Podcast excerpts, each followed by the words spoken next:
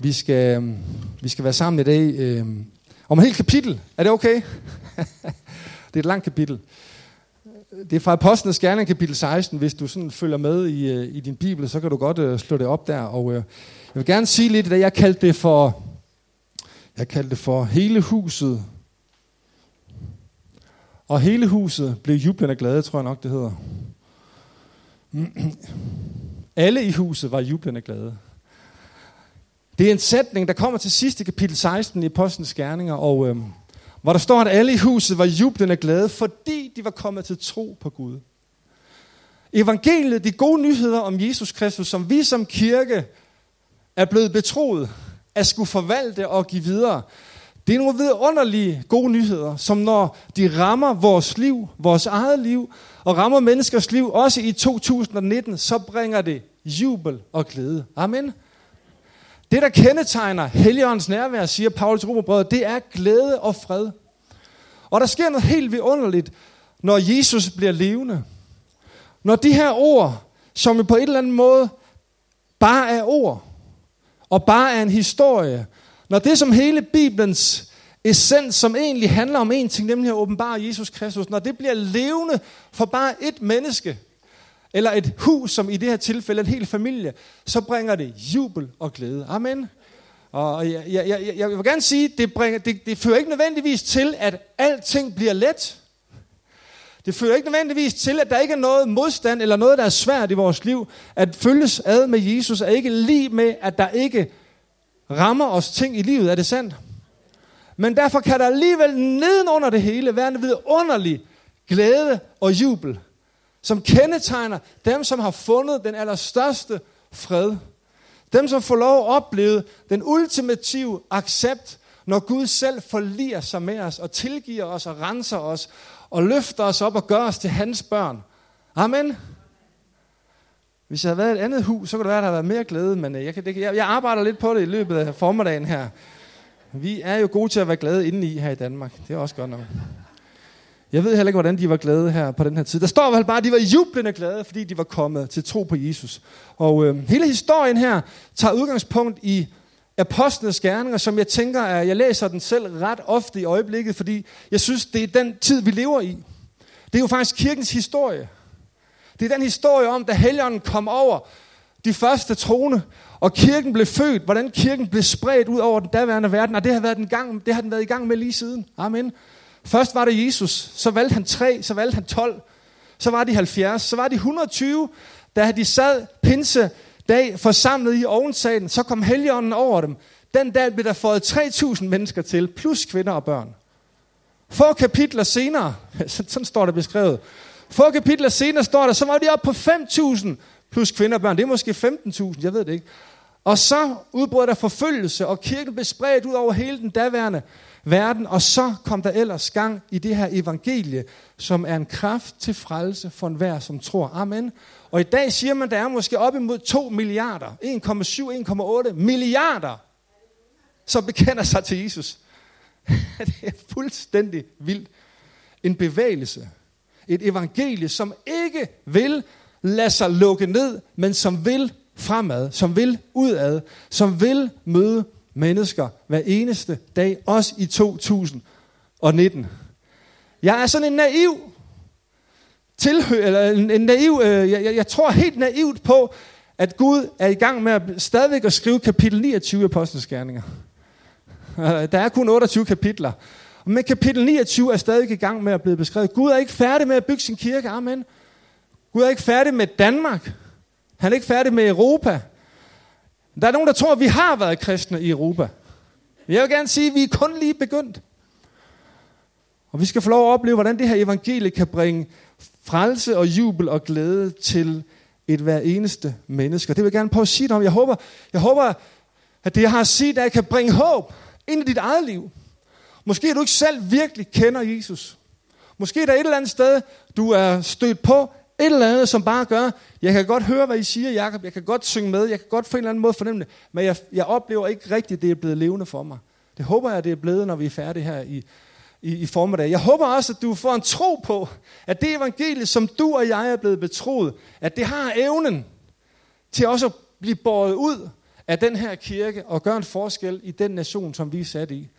Er I her her til formiddag? Sådan, så lad os da kaste os over det. Og øh, det, der var interessant ved den gang, jeg ved ikke, jeg har, jeg har fundet sådan en tegning her over Paulus' jeg tror, det er hans første eller anden missionsrejse. Og øh, det er sådan et kort af den daværende verden, hvor hvis man kunne se noget, det kan I ikke rigtigt, øh, så, kan man, så kan man sådan følge i fodsporene på, på Paulus. Og det er jo skønt for os at kan se, hvor vejen gik. Jeg har nogle gange tænkt på, sådan en plan for mit liv, kunne jeg godt tænke mig at få udleveret. ja, ja, kender, jeg kunne godt tænke mig, at der ligesom, jeg ligesom bare lige, da Jeanette og jeg blev gift for 23 år siden, at der ligesom fulgte et eller andet med. En form for, bare lige en tegning over, hvor vejen skulle gå, og hvor vi skulle dreje til højre, og hvor vi skulle dreje til venstre. På en eller anden måde, så synes jeg nogle gange, det er lidt, det er lidt svært, det der med, at livet leves forlæns, og forstås baglæns. Men det er i virkeligheden sådan, Gud han har tænkt det for os. Og øh, Paulus anede jo ikke, og de andre disciple og apostlene der, anede jo overhovedet ikke, hvordan den her transformation af kirken, og den her udbredelse af kirken, kunne komme til at foregå.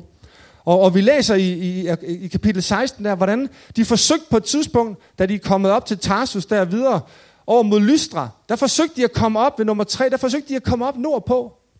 Og så står der, at, at Guds ånd forhindrede dem i det. Jeg har tit tænkt på, hvordan, kan, kan, kan vide, hvordan de fandt ud af, at de ikke skulle derop. Stod der en stor toller, eller en stor engel med et svær, eller hvordan fandt de ud af det senere, prøvede de at komme, øh, der står sådan her, efter helgen havde afskåret dem fra at forkynde ordet i Asien, og da de, da de nærmede sig grænsen et område, der hed Mysien, overvejede de at fortsætte mod nord ind i provinsen Bithynien, men Jesu ånd tillod dem det ikke. Det var ligesom om, på en eller anden måde, så handlede det rigtig meget om at prøve at finde ud af, hvad er det egentlig Gud har her og nu i dag til os. Og få det på en eller anden måde bedømt og få fundet ud af, hvor går vejen herfra. Jeg føler lidt, den rejse, vi er på her i Københavns Frikirke, det, det er lidt sådan, man kunne godt tage og viske halvdelen af det der ud. Vi ved ikke rigtigt, hvor det ender henne. Vi ved ikke rigtig helt, hvad det er, vi har gang i. Nu har vi plantet en aftengudstjeneste. Nogen, der kommer i aften. Vi var over, vi var over mere end 70 sidste øh, søndag aften. Det var fantastisk. Om 14 dage planter vi verdens bedste børne- og juniorkirke.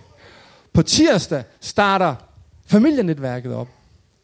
Og kirken her får besøg af mennesker, som nok ellers ikke ville have sat deres ben her i kirken. Jeg snakkede lige med Helle i går, som har flere og flere telefonopkald nu og samtaler med folk, der ønsker at komme her og være en del af familienetværket. Mennesker, som har brug for netværk, som har brug for nogen, der vil stå sammen med dem.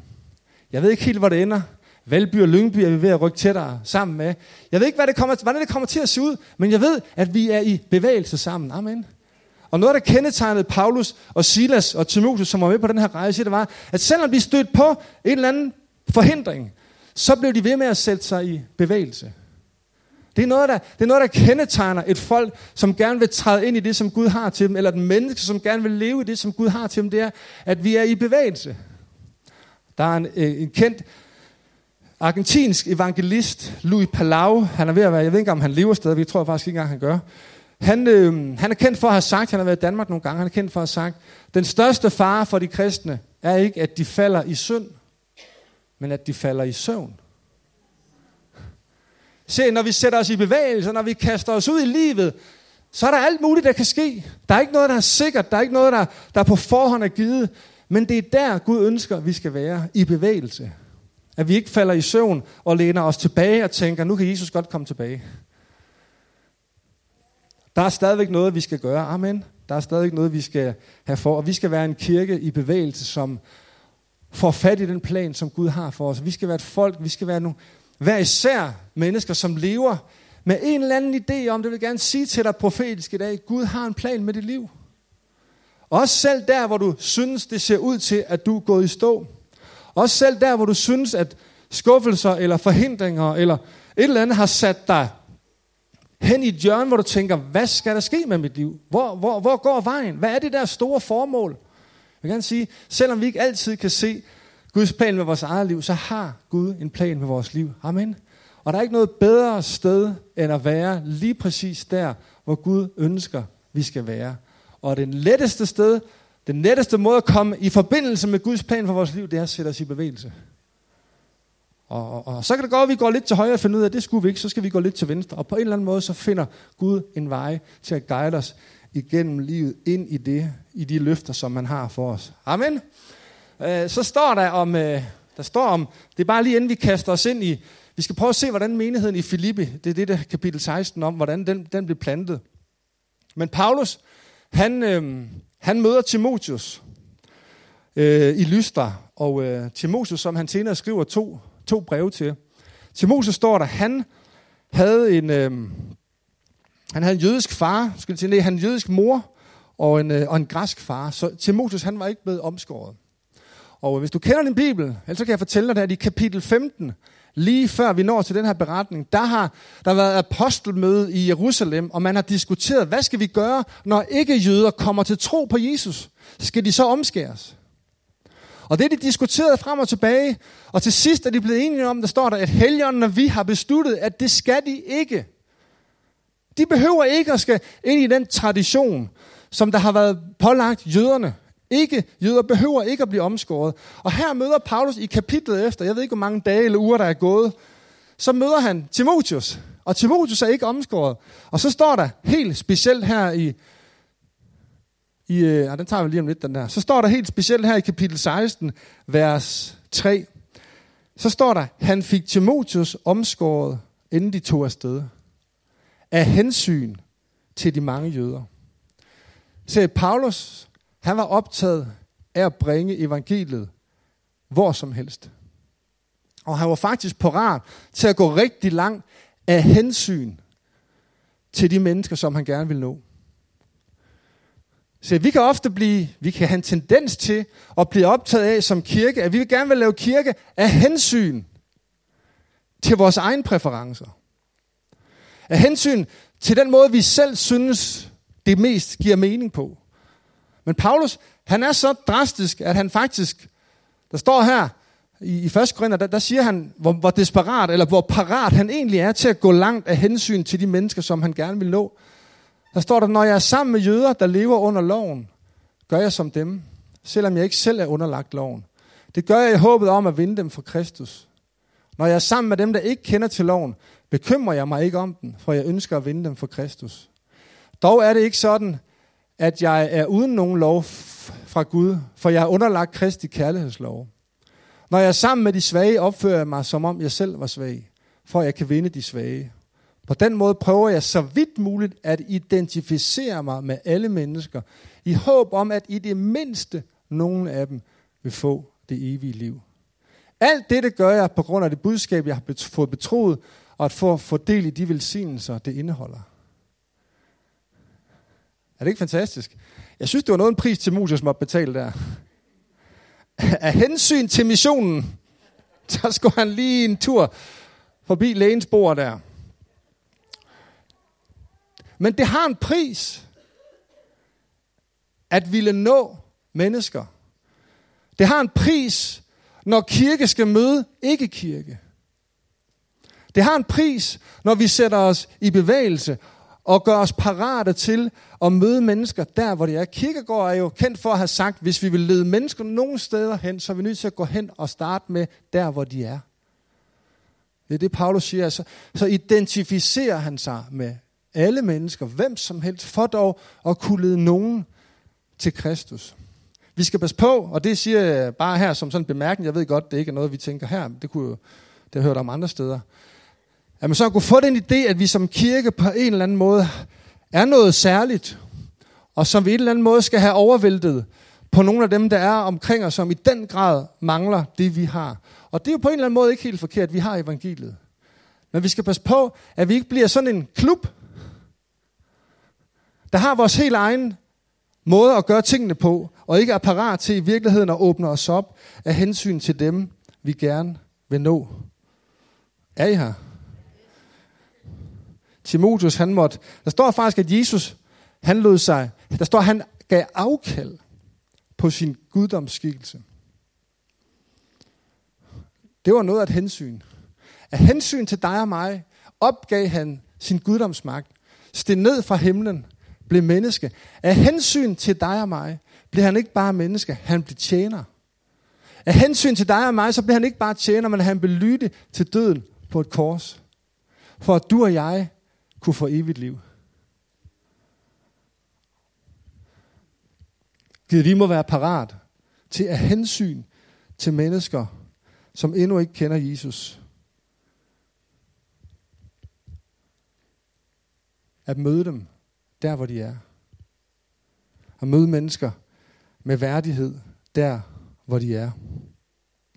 Ser jeg, nu kommer Paulus til øh, Filippi, og øh, kirken i Filippi bliver plantet på en helt fantastisk måde, og det er meget trostyrken og giver håb for mange af os, tror jeg, når jeg har læst det her, så, så tænker jeg, at det her det er simpelthen noget, vi skal have fat i. Paulus siger jo til Timotheus, som er med på den her rejse, han siger til ham senere, da han skriver et brev til ham, så siger han, Gud har jo ikke givet os en ånd, der gør os modløse, men en ånd af kraft og kærlighed og besindighed eller sund fornuft, som der står i den nye oversættelse. Så den ånd, som Gud han har, har givet os, er ikke en kraft, der gør os modløse og frygtløse, men en ånd af kraft og kærlighed og sund fornuft. Og det første, de møder, da de kommer til Filippi, det er Lydia. Jeg er sikker på, hun så sådan her ud. Lydia, Lydia, hun var forretningskvinde. Og øh, hun var asiatisk. Der står, hun var fra, nu skal jeg se, om jeg kan udtale det navn, hun var fra Thyatira i Asien. Og der står, hun handlede med kostbare purpurklæder. Det er, det er kapitel 16, vers 14. Og så står der, hun havde antaget den jødiske tro. Hun var interesseret i Abraham, Isaks og Jakobs Gud. Hun havde på en eller anden måde lænet sig ind i den her fortælling, og var meget interesseret og mødte sammen med nogle andre øh, sammen med nogle jøder nede, nede ved vandet øh, og diskuterede skrifterne. Og der møder Paulus og Silas op. Og øh, hun var rig, hende her. Hun havde styr på det. Og der står, hvordan Paulus satte sig ned. Og så står der, hvordan han åbenbarede skrifterne for hende. Han begyndte at fortælle hende om, hvordan det, som Bibelen egentlig handlede om, det, som Toraen egentlig handlede om, som hun var kendt til, egentlig pegede hen på Jesus Kristus. Og han fortalte hende om, hvordan Jesus var kommet, hvordan han var død, og hvordan han var opstanden. Og så står der, mens hun lyttede til Paulus, to kommer det, der høres. Amen. Og det, der høres, kommer i kraft af Kristi ord. Mens hun lyttede, så åbnede Herren hendes hjerte, så hun tog ordene til sig. Nogle gange, det her det er sund fornuft, så har vi brug for at kunne forklare skriften. Nogle gange så har vi brug for at kunne sætte Jesus ind i den store fortælling. Nogle gange så har vi brug for at sætte ord på evangeliet. Og på en eller anden måde bringe Jesus i spil ind i den fortælling. Også anno 2019. Jeg synes jo, det er det, der er en helt stor udfordring for kirken, det er, hvordan bliver Jesus aktuel i 2019 i en verden, som på en eller anden måde har afskrevet ham. Hvordan bringer vi Jesus ind i alle mulige sfærer der? Hvordan kan vi forklare og udlægge og bruge vores sunde fornuft og på en eller anden måde få, få, få udlagt skriften og forklare skriften for mennesker? Og, og det som vi kan, det er jo at sætte ord på. Vi kan, vi kan have en samtale nogle gange. Vi kan være parat til at dele vores egen historie. Og så står der om, hvordan Gud åbnede hendes hjerte, og hun tog imod. Men vi har brug for, at vi har brug for at pege mennesker hen på, at det her handler ikke kun om et kristen livs- og menneskesyn. Det handler ikke kun om nogle gode værdier. Det her handler i bund og grund om Jesus Kristus. Amen. Uh, han siger til farisæerne på et tidspunkt, Jesus i Johannes 5, så siger han, I grænsker skrifterne. I leder efter skrifterne. I leder efter evigt liv i skrifterne. Men I finder det ikke, og I er ikke villige til at komme til mig for at få liv. I, I grænsker efter sandheder og værdier og alt muligt spændende i den her bog, men I finder, I vil ikke engang snakke med mig, som den her bog egentlig handler om. Det er faktisk muligt at, det er faktisk muligt at tage en, en lang uddannelse i teologi, uden at møde det, som teologien egentlig handler om. Jesus Kristus. Og vi, vi har brug for at være et folk, der midt i alle vores gode, mange ord og vores evne til at forklare alt muligt, så har vi brug for at bringe mennesker hen til Jesus. Mennesker har brug for at se Jesus, og det som vi kan, det er, at vi kan sætte ord på, og mennesker kan få lov at opleve, hvordan Gud åbenbarer skriften for mennesker omkring os. Og så står der om, om, om Lydia, at hun siger, hvis I virkelig tror på, at jeg nu hører Herren til, så må I komme og bo i mit hus i nogle dage. Nu går der nogen, der synes den.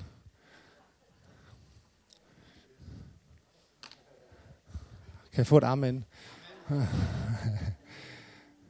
Jeg synes, det er, jeg synes, det er interessant, hvordan Lydia, hun insisterer på, at Paulus skal komme hjem til hende. Og jeg tænkte lidt på det her med, med hjemmebane. Nu kan jeg godt lide at komme ud på den hjemmebane derude. Men ofte som kirke, så bliver vi hurtigt sådan en kom-kirke. Kom til vores gudstjeneste, kom til vores alfa, kom til vores gospel. Og der er ikke noget galt med at invitere folk. Det tror jeg er en rigtig god kultur, vi har. Men jeg synes, det er interessant for Lydia her, hun faktisk insisterer på, at de skal komme hjem på hendes hjemmebane. Jeg tror ikke, vi, jeg tror ikke helt, vi gør os nogle begreber om, hvor meget udebane det kan være at være og tage ind i en kirke. Jeg kan huske øh, i Kolding, da vi begyndte at, at lave familienetværk derover, de første, der begyndte at komme, skridtet ind over dørtærsken ind til kirken, det var faktisk enormt højt. Selvom vi synes, at vi havde prøvet på alle mulige måder at gøre den lav, så skal vi nogle gange huske, at vi er på hjemmebane her. Jeg vil gerne opfordre os til også at have en tro, der ikke kun udfolder sig på hjemmebanen, men der også udfolder sig alle mulige andre steder. Helle Åen, som leder vores familiemærker, og jeg, vi var taget med til slotskredsmøde i onsdags på Frederiksberg. Og vi var sammen med forvaltninger, borgmester, forvaltninger og store virksomheder og græsrødder og foreninger. Og var med til at kigge på, hvad øh, de her 17 verdensmål, som FN har, har, har, har sat på dagsordenen for, for en bedre verden, hvordan arbejder vi med dem på Frederiksberg? Og jeg tænkte, der skal kirken da være. Så jeg var med til slotskredsmødet der sammen med Helle, og øh, der var ikke andre kirker end os, og det, det siger jeg ikke for at sige noget om andre kirker. Jeg siger bare, jeg synes kirken skal være der. Jeg synes kirken har noget at byde ind på. Jeg synes kirken har noget at lære. Jeg synes det var interessant at sidde og lytte til de mange spændende foredrag og møde mennesker. Og øh, ham, der ligesom var moderator på hele, på hele aftenen der, på et tidspunkt, så stod han og, og talte med nogen. Øh, der var sådan en runde, hvor han gav mikrofonen til nogen. Og så kunne jeg lige pludselig se hans blik falde ned på mit skilt, hvor der stod Jakob Vifter, Københavns Frikirke, præst. Du spørger, man kunne ikke rigtig få... Han kunne ikke rigtig få sygt, så, så da han var færdig med den anden, så sagde han, vi skal lige høre, hvad du har at sige. Og jeg havde siddet og bedt til Gud, giv mig nu den mikrofon. Lad os nu få chancen til at vise, at vi er her. Og, øh, og så kiggede han på mig og, og gav mig mikrofonen. Og, og jeg fik lov bare at sige, at jeg, jeg, jeg synes, kirken også skal være her. Jeg synes, der, der er mere i verden end velfærd. Jeg synes også, vi skal tale om menneskesyn og, og, og, og selvværd, og, og, og jeg tænker, der, der, der er noget, vi har brug for at bringe ind i den her bad. Og jeg sagde til jeg synes, vi har brug for som kirke at, at lytte til jer og, og være en del af det, som der sker på Frederiksberg. Og vi vil gerne være med skabere på det. Jeg fortalte om familienetværket. Bare sådan lige kort nævne at vi er her. For jeg synes nogle gange, så kommer vi til at være i nogle siloer. Og det gælder jo ikke kun kirken. Det var, det, var, det var mange enige om den dag der. Folk, der kom fra forskellige verdener. Vi bliver meget i vores forskellige egne verdener. Men det er faktisk først, når kirke møder ikke kirke, at det for alvor bliver spændende at finde ud af, hvordan får man lige sagt Jesus her? Hvordan er det aktuelt, når vi taler om grøn omstilling? Ja. Jeg må indrømme, jeg må indrømme, jeg, jeg er ikke den samme siden den dag der. Jeg, jeg, jeg kan ikke, der er ting, jeg ikke kan smide mere. Jeg, jeg, er, blevet, jeg, jeg er blevet totalt øh, grøn. Jeg tænker, vi som har det første bud overhovedet, der blev sagt til mennesker, var, at vi skulle hvad? Ja, vi skulle så blive flere. Og så skulle vi sådan set herske eller forvalte jorden. Jeg tænker, ja, hvorfor snakker vi egentlig ikke mere om det? Hvorfor har vi plastikkrus? Heller er vi så, det er jo helt galt. Vi er jo, vi er jo helt, vi er jo helt stået af her. Vi bruger for 30.000 kroner plastik om året. Hvad laver vi? Så, så nu, fra nu af må du have din egen kop med. Det er simpelthen slut. Der, skriv dit navn på, og så skal vi nok være snof for men du må have din egen kop med. Jeg sad og talte med en, en, en som hedder Johanne, som var øhm, redaktør på sådan et, et, et, et magasin, der hed Sustain Daily, der kom ud en gang om året. Og øh, hun mente da, at, at, at Jesus han måtte have været en, en, en rigtig cool sådan fair trader. Og vi fik en god snak, jeg fik en god snak med kultur, øh, en nogen fra kulturafdelingen, også øh, på Frederiksberg Kommune, i forhold til Frederiksberg, der er kultur, net og de ting, vi er med i. Jeg synes bare, jeg vil bare lige sige, det går, det bare mig. Det var som at få frisk luft for sådan en præst som mig, der render rundt meget herinde i kirkens fire vægge, og komme ud og lytte til, hvad optager egentlig vores by? Optager mennesker? Det er jo interessant nok nogle gange. Det blev lavet en, en undersøgelse af for nogle år siden. Et eller andet sted i verden. Jeg kan ikke huske, hvor det var henne. Hvad er de tre ting, vi er allermest optaget af i byrådene rundt omkring? Og hvad er de tre ting, vi er allermest optaget af i kirkerne rundt omkring? Og de to ting har ofte meget lidt med hinanden at gøre. Og det er jo ikke, fordi vi skal være byråder. Vi skal jo ikke være kommune. Men jeg tænker, at kirken har en plads. Jeg tænker, at kirken har en plads ind på din arbejdsplads. Der, hvor du studerer. Der, hvor du spiller fodbold.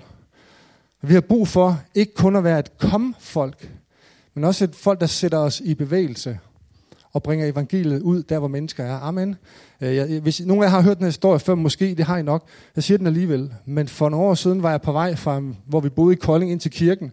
Og øhm, i, i grøftekanten der, der, der, der lå en mand og rullede rundt. Har I hørt den historie? Nej, godt. Så det er bare, jeg har allerede været her syv måneder. Jeg skal passe på med de gamle historier. De ikke går igen. Men Lars lå og rullede rundt der. Jeg vidste ikke, at Lars. Jeg kom hammerne forbi, eller jeg kom med 80 km i timen, som man må... Som, man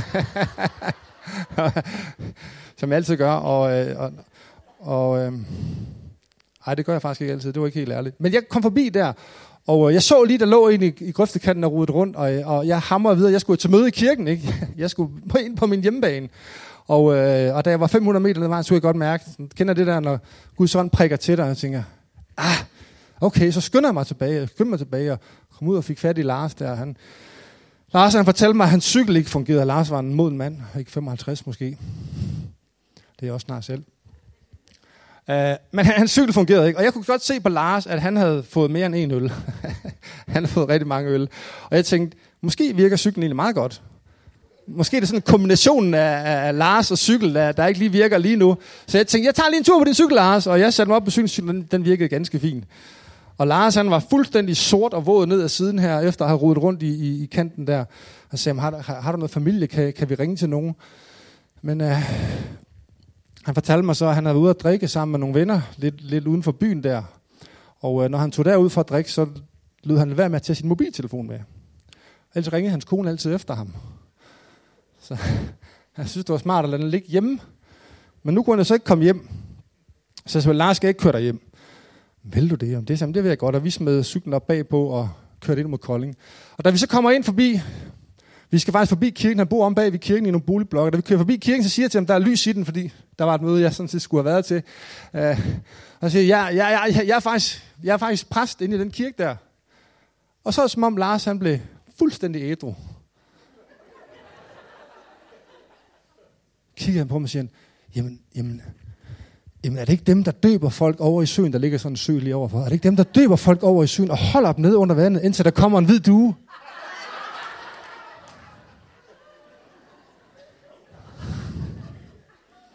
Kan, kan, kan I se, hvor meget silo, der kan opstå? Nej. Jeg må så fortælle Lars, det har jeg ikke lige hørt om i nyere tid i hvert fald. Jeg skal da ikke kunne redegøre for hele historien, men jamen, jamen, jamen er det ikke jer med heligånden? Så jo, det er det. Og så fortalte Lars mig, at han egentlig i flere år havde tænkt på at skulle tale med en præst. Og han var gået forbi vores kirke mange gange. Men som man sagde, Jakob, jeg ved jo godt, at jeg er jo ikke velkommen ind i den kirke der. Fordi du ved, jeg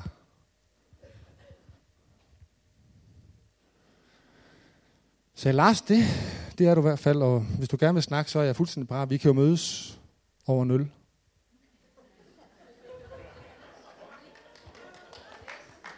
Nå, men altså.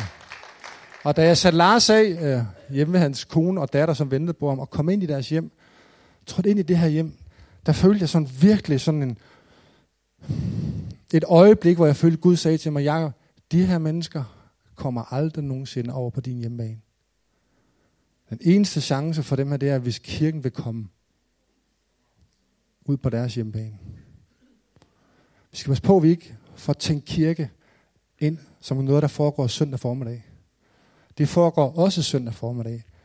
Men vi har fået en ånd af kraft og kærlighed og sund fornuft, som vi kan bære ud hvor som helst. Det er evangelie. Det holder. Og det kan vi bringe ind i hvilken som situation. Lad os bruge sund fornuft. Lad os, lad os være vise, men lad os ikke falde i søvn.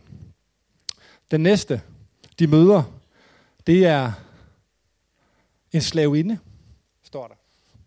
det, var, det var det bedste billede, jeg kunne finde. For der står, at hun havde en spot om sådan. Og øh, hun er formentlig græsk, øh, mener bibelkyndige, og øh, har ikke været religiøs overhovedet, men, men har været besat. Øh, hun var fattig, der var faktisk tre, der ejede hende, eller nogle stykker, jeg tror ikke, hvor mange der var, nogle, nogle mænd, der ejede hende, som solgte hendes spotoms ydelser. Og øh, Paulus og Silas går forbi, står der mange gange, og, og hende her, slavinde, hun, hun, hun, hun, hun taler faktisk, hey, hun siger, hver gang de kommer forbi, så, så siger hun, disse mænd er den højeste tjener, og de er kommet for at forkynde jeres, jer vejen til frelsen. Og det gentog sig i mange dage, de er bare gået forbi, og til sidst står der, så gad Paulus ikke køre på en mere. og så vender han sig bare om, stille og roligt, og så siger han, lad mig bare citere dig, så siger han, jeg befaler dig i Jesu Kristi navn, forsvind ud af hende. Så forlod hun. Jeg ved ikke, om der er nogen af jer, der har set Guds bedste børn på TV2, er det det? Der har de også været i gang med nogle dæmonuddrivelser. Jeg blev faktisk ringet op af en mand i den forbindelse. En ung mand, som boede her i nærheden, som spurgte, om vi troede på Guds kraft, om vi, om vi egentlig troede på dæmoner.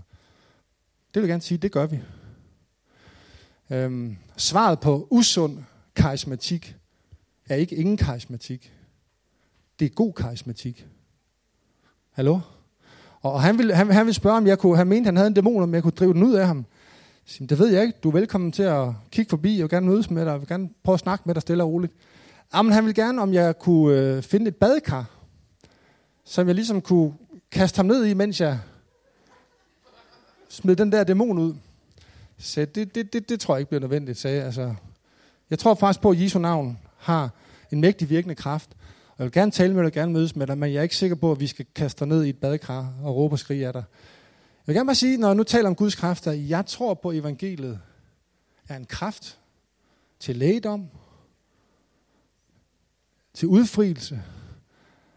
Jeg tror på, at Guds kraft er noget af det, vi bærer. Vi har fået en ånd af kraft og kærlighed og sund fornuft. Så når der fejrer sådan nogle øh, udsendelser hen over TV2, så skal vi ikke blive forsmået. Og vi skal ikke holde op. Vi skal bare praktisere masser af god karismatik. God karismatik. Vi må ikke holde op med at tro på, at evangeliet ren faktisk kan gøre en forskel i menneskers liv. Vi må ikke gemme os ind bag ved kirkens mure og tænke, uha, tænk nu, hvis de tror, vi er sådan. Sådan er vi slet ikke. Men vi tror på, at vi kan lægge hænderne på mennesker, og i Jesu Kristi navn, så kan vi bede Guds ånd om at gøre hvad nu end det menneske står i tro for. Hør I mig? For hende her havde det ikke hjulpet at, sat, at sætte sig ned, som, hun gjorde, som Paulus gjorde med Lydia, og udlægge skriften. Det har været meningsløst. Nogle gange så, så er det fint med en masse ord, andre gange så har vi bare brug for at lægge hænderne på. De mennesker, der begyndte at vælte ind i kirken, hvor jeg var præst før i Kolding, de var, kom ikke for at spørge os, hvad vi mente om Israel og endetiden, og hvornår Jesus kom igen, og treenighedslæren. De kom med en længsel efter det der med Jesus. Kan det gøre en forskel i mit liv? Og jeg har lyst til, hvis ikke tiden var så fremskreden, som den er, der er nogen, der sidder og spoler på uret dernede, mens jeg snakker, så vil jeg gerne fortælle jer nogle vidnesbyrd. Lad mig bare fortælle et. Jeg havde måske tre. Jeg vil gerne fortælle et om Maureen. Maureen, som jeg mødte, hun er fra et eller andet sted tæt på Brasilien, der ligger en lille nation der, starter med G, jeg kan aldrig huske, hvad det hedder. Og øh, hun kom til Danmark for 25 år siden og blev gift dansk, og øh, var blevet skilt, og var blevet meget syg. Og lægen kunne ikke finde ud af, hun, hun, hun havde et eller andet med sin mave, hun var, hun var meget, meget syg. Og en dag, hun var ikke kristen, hun har gået i søndagsskole, hendes mormor havde taget med i søndagsskole i Brasilien for mange, mange, mange år siden. En, en nat, hvor hun sover, får hun en drøm, at hun er spændt op af væggen med sådan, hun hænger der helt uden tøjbo og er spændt op af væggen der med nogle linker. Og så kommer der en mand hen til hende og skærer hende ned. Og da hun falder ned og rejser sig op, så siger manden, jeg er Jesus, og jeg har sat dig fri. Og hun vågner om morgenen fuldstændig helbredt. Og hun styrter ud i sin bil. Ej, det er ikke sikkert, det lige foregik sådan, men en af dagene, så, kan, så kører hun hen til den nærmeste folkekirkepræst og siger, jeg, jeg har mødt Jesus, jeg skal dopes. Hun havde så lidt accent fra... Og, og, og, og folkekirkepræsten sagde, det ved jeg ikke lige, men kør op til kirkebyen. Det ligger, hun boede syd for, for Kolding. Og hun, sad, og hun kom ind ad døren en søndag, ind ad døren. Jeg gik hen og hilste på hende. Hun sagde, jeg har mødt Jesus, jeg skal dopes. Og jeg satte mig ned og snakkede med hende og lyttede til hendes historie. Og et par måneder efter, så døbte vi hende. Hun kommer stadig kring. Jeg besøgte hende på hendes hjemmebane flere gange nede i Vojens. Øh, og lyttede til hendes historie, og lyttede til vidunderligt historie om, hvordan Gud stille og roligt har genoprettet hele hendes liv. Det er Guds kraft. Og det er den, vi skal ture og sætte i spil, når det er det, der er brug for. Når det er det, Gud kalder os til. Den sidste, vi skal lige have den sidste også, de møder. Ja, der er et rigtig godt skriftet om Guds kraft. Det springer vi over. Den sidste, de møder, det er jo, da de kommer i fængsel. De bliver smidt i fængsel på grund af, det her, de, øh, på grund af den her dæmonuddrivelse her, fordi de her slaveejere, de mister jo deres indtægter, og de får dem smidt i fængsel. Og der sidder de så inde i den allereneste celle, og så synger de lovsang, står der. Ved midnatstid synger de lovsang. Og der står, hvordan hele huset rystede, og, og, og hvad hedder det nu, dørene springer op, og, og lænkerne rasler af dem. Og så står der, hvordan fangevogteren, som formentlig har været en romersk soldat, han har ikke haft en tro, han har været hedning. De fleste fangevogter på det tidspunkt var romerske soldater, som, som fik sådan en form for retrætepost i, i fængslerne og, og var så fangevogtere. Middelklasse, han, han har været sådan en rigtig, en rigtig guttermand, som har været i krig det meste af hans liv, og nu var han så sat til at vogte de der fanger. Han var overhovedet ikke kristen på nogen måde. Og det var sådan på den tid, at når du fik ansvaret for fanger, og der mistede, og du mistede en fange, så var det dit ansvar. Så hvis der løb nogen væk under din vagt, så skulle du betale med dit liv. Og da hele huset har rystet, og dørene er sprunget op, og linkerne er faldet af, da han ser det, så står der, han, han, han gør sig klar til at tage sit eget liv. Han tænker, jeg kan lige så godt selv tage det, fordi lige om lidt, så, når de finder ud af det, øh, mine chefer her, så, så, så mister jeg det alligevel. Og så råber Paulus til ham, hey, hey, stop, stop, stop, stop. Vi er her stadigvæk. Se, Paulus og Silas, de sprang ikke over, hvor gæret er lavest. De tog ikke den nærmeste genvej. De udnyttede ikke situationen til deres egen fordel. De gik ikke på kompromis med deres integritet. De satte andres liv højere end dem selv. Jeg ved ikke, hvad du har gjort. Hvis jeg var kommet i fængsel på grund af, at jeg har fortalt nogen om Jesus, og jeg sidder kl. 12 og synger lovsange, og dørene springer op, og lænkerne falder af, så tænker jeg, tak Jesus, I'm out of here. Og så vil jeg simpelthen bare have løbet til at, til, til, til at komme hjem til Ejstrup. Men Paulus og Silas satte fangevogterens liv højere end deres eget. De vidste godt, at hvis de stikker af nu, så skal han betale med sit liv. Tænk sig, vi har fået en ånd af kraft og kærlighed. Tænk på, hvad den kærlighed gør, når vi sætter andre mennesker højere. Tænk på, hvor højt vores liv kan råbe. Hvis Guds kraft og Guds kærlighed og Guds frelse i os får en forvandlende effekt på vores eget liv, så vi ikke skal genveje, så vi ikke er som alle de andre, så vi rent faktisk i vores liv sætter andre mennesker højere. Tænk, hvis det var det, vi var kendt for. Fordi vi kender Jesus, sætter vi andre højere end os selv. Hvilke ekstraordinære mennesker må han have tænkt ham her? Der var ikke brug for masse ord. Der var ikke brug for at lægge hænderne på. Deres liv råbte så højt, at han bare sagde, hvordan bliver jeg frelst? Prøv at tænke en effekt, vores liv kan have. Om vi vælger, som Jesus, Paulus siger det i, i Filipperbrød, han siger, hvis min kærlighed betyder noget, hvis det betyder noget at blive mindet om, hvad jeg har gjort for jer, så gør det min glæde fuldkommen ved at sætte de andre højere end dig selv. Først og fremmest os her, men så sandelig et hvert menneske, som vi møder på vores vej.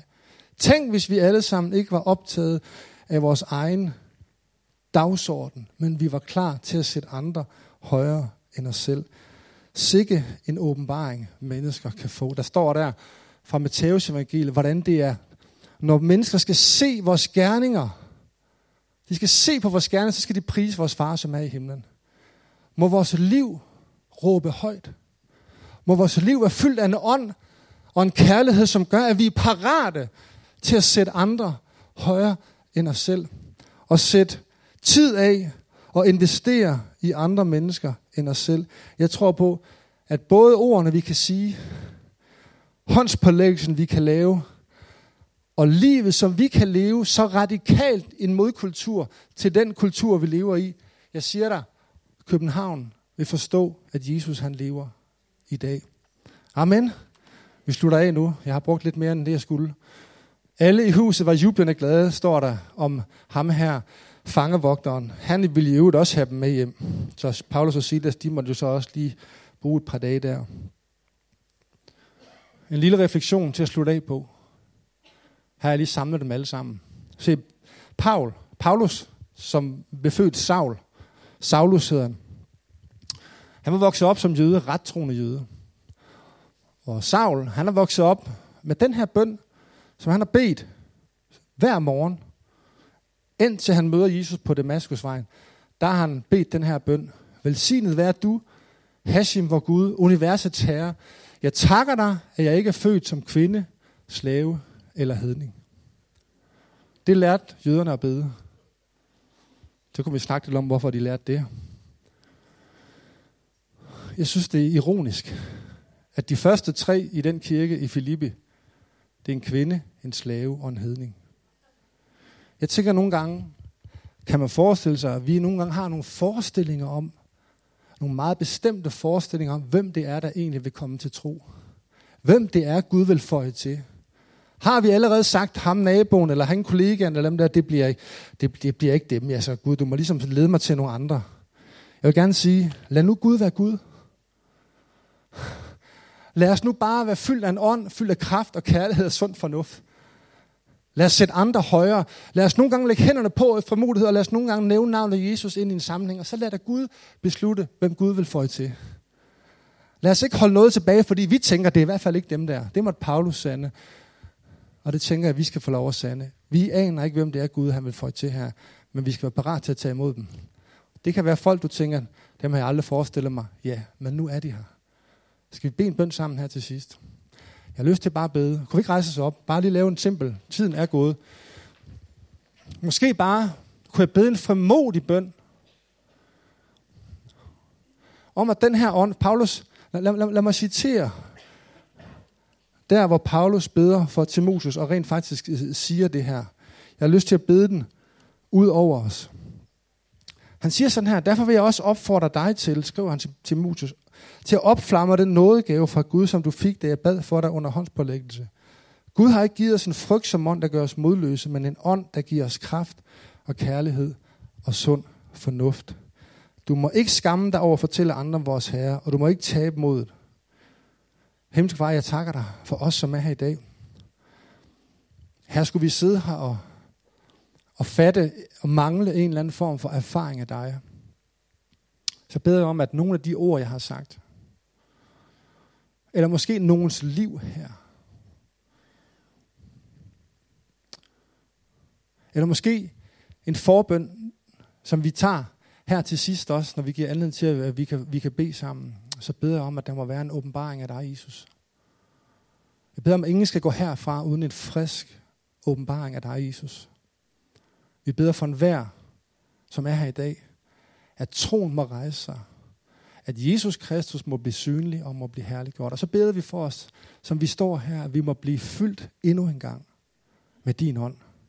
Ikke en ånd, der gør os modløse, men en ånd fuld af kraft, kærlighed og sund fornuft. Kom, Hellige Ånd. Kom fra de fire verdenshjørner. Kom og fyld os igen. Vi har brug for det igen og igen og igen. Og vi har brug for sådan en, vi har brug for hele din ånd. Vi har ikke kun brug for fornuften, og vi har ikke kun brug for kærligheden, vi har ikke kun brug for kraften, vi har brug for hele din ånd. Vi har brug for en fylde af dig, som gennemsyrer vores liv, så vi kan bære den med ind i hver eneste sammenhæng, vi kommer i Jesu Kristi navn. Så takker dig for din kirke, som du har bygget på nu i mere end 2.000 år. Tak, at vi må være i bevægelse, og må vi være en del af den historie. Vi siger ja i Jesu Kristi navn. Amen. Værsgo, Stine.